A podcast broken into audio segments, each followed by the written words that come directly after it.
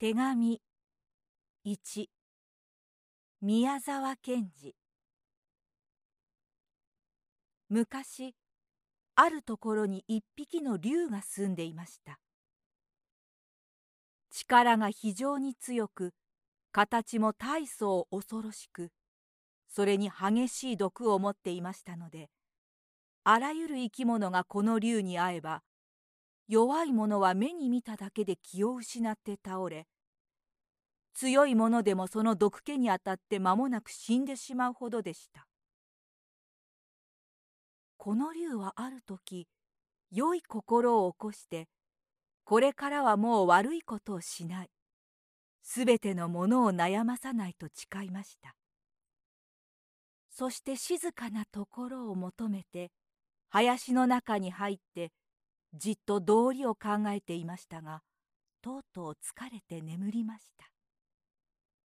全体竜というものは眠る間は形が蛇のようになるのです。この竜も眠って蛇の形になり体にはきれいな瑠璃色や金色の門が現れていました。そこへ漁師どもが来まして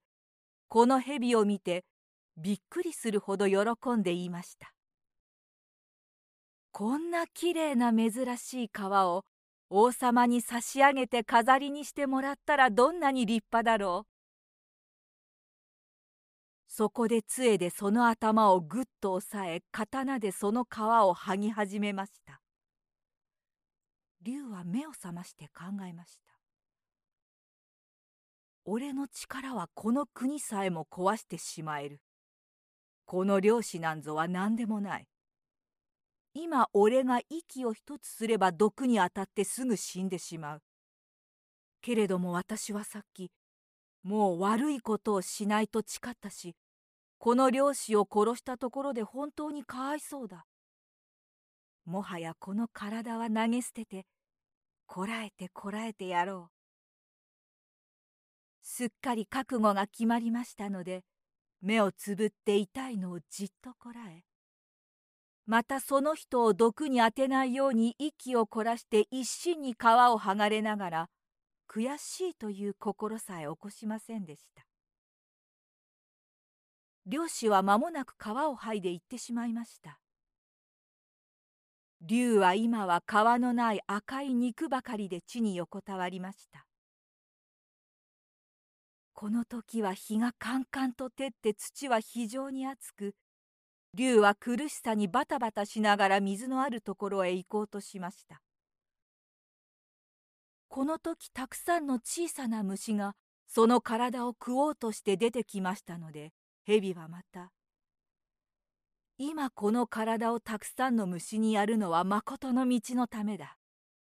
今肉をこの虫らにくれておけばやがてはまことの道をもこの虫らに教えることができる。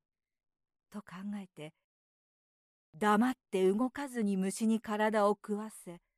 とうとう乾いて死んでしまいました。死んでこの竜は天井に生まれ後には世界で一番偉い人お釈迦様になってみんなに一番の幸せを与えました。この時の虫も皆先に竜の考えたように後にお釈迦様から教えを受けて誠の道に入りました。このようにしてお釈迦様が誠のために身を捨てた場所は今は世界中のあらゆるところを満たしました。この話はおとぎ話ではありません。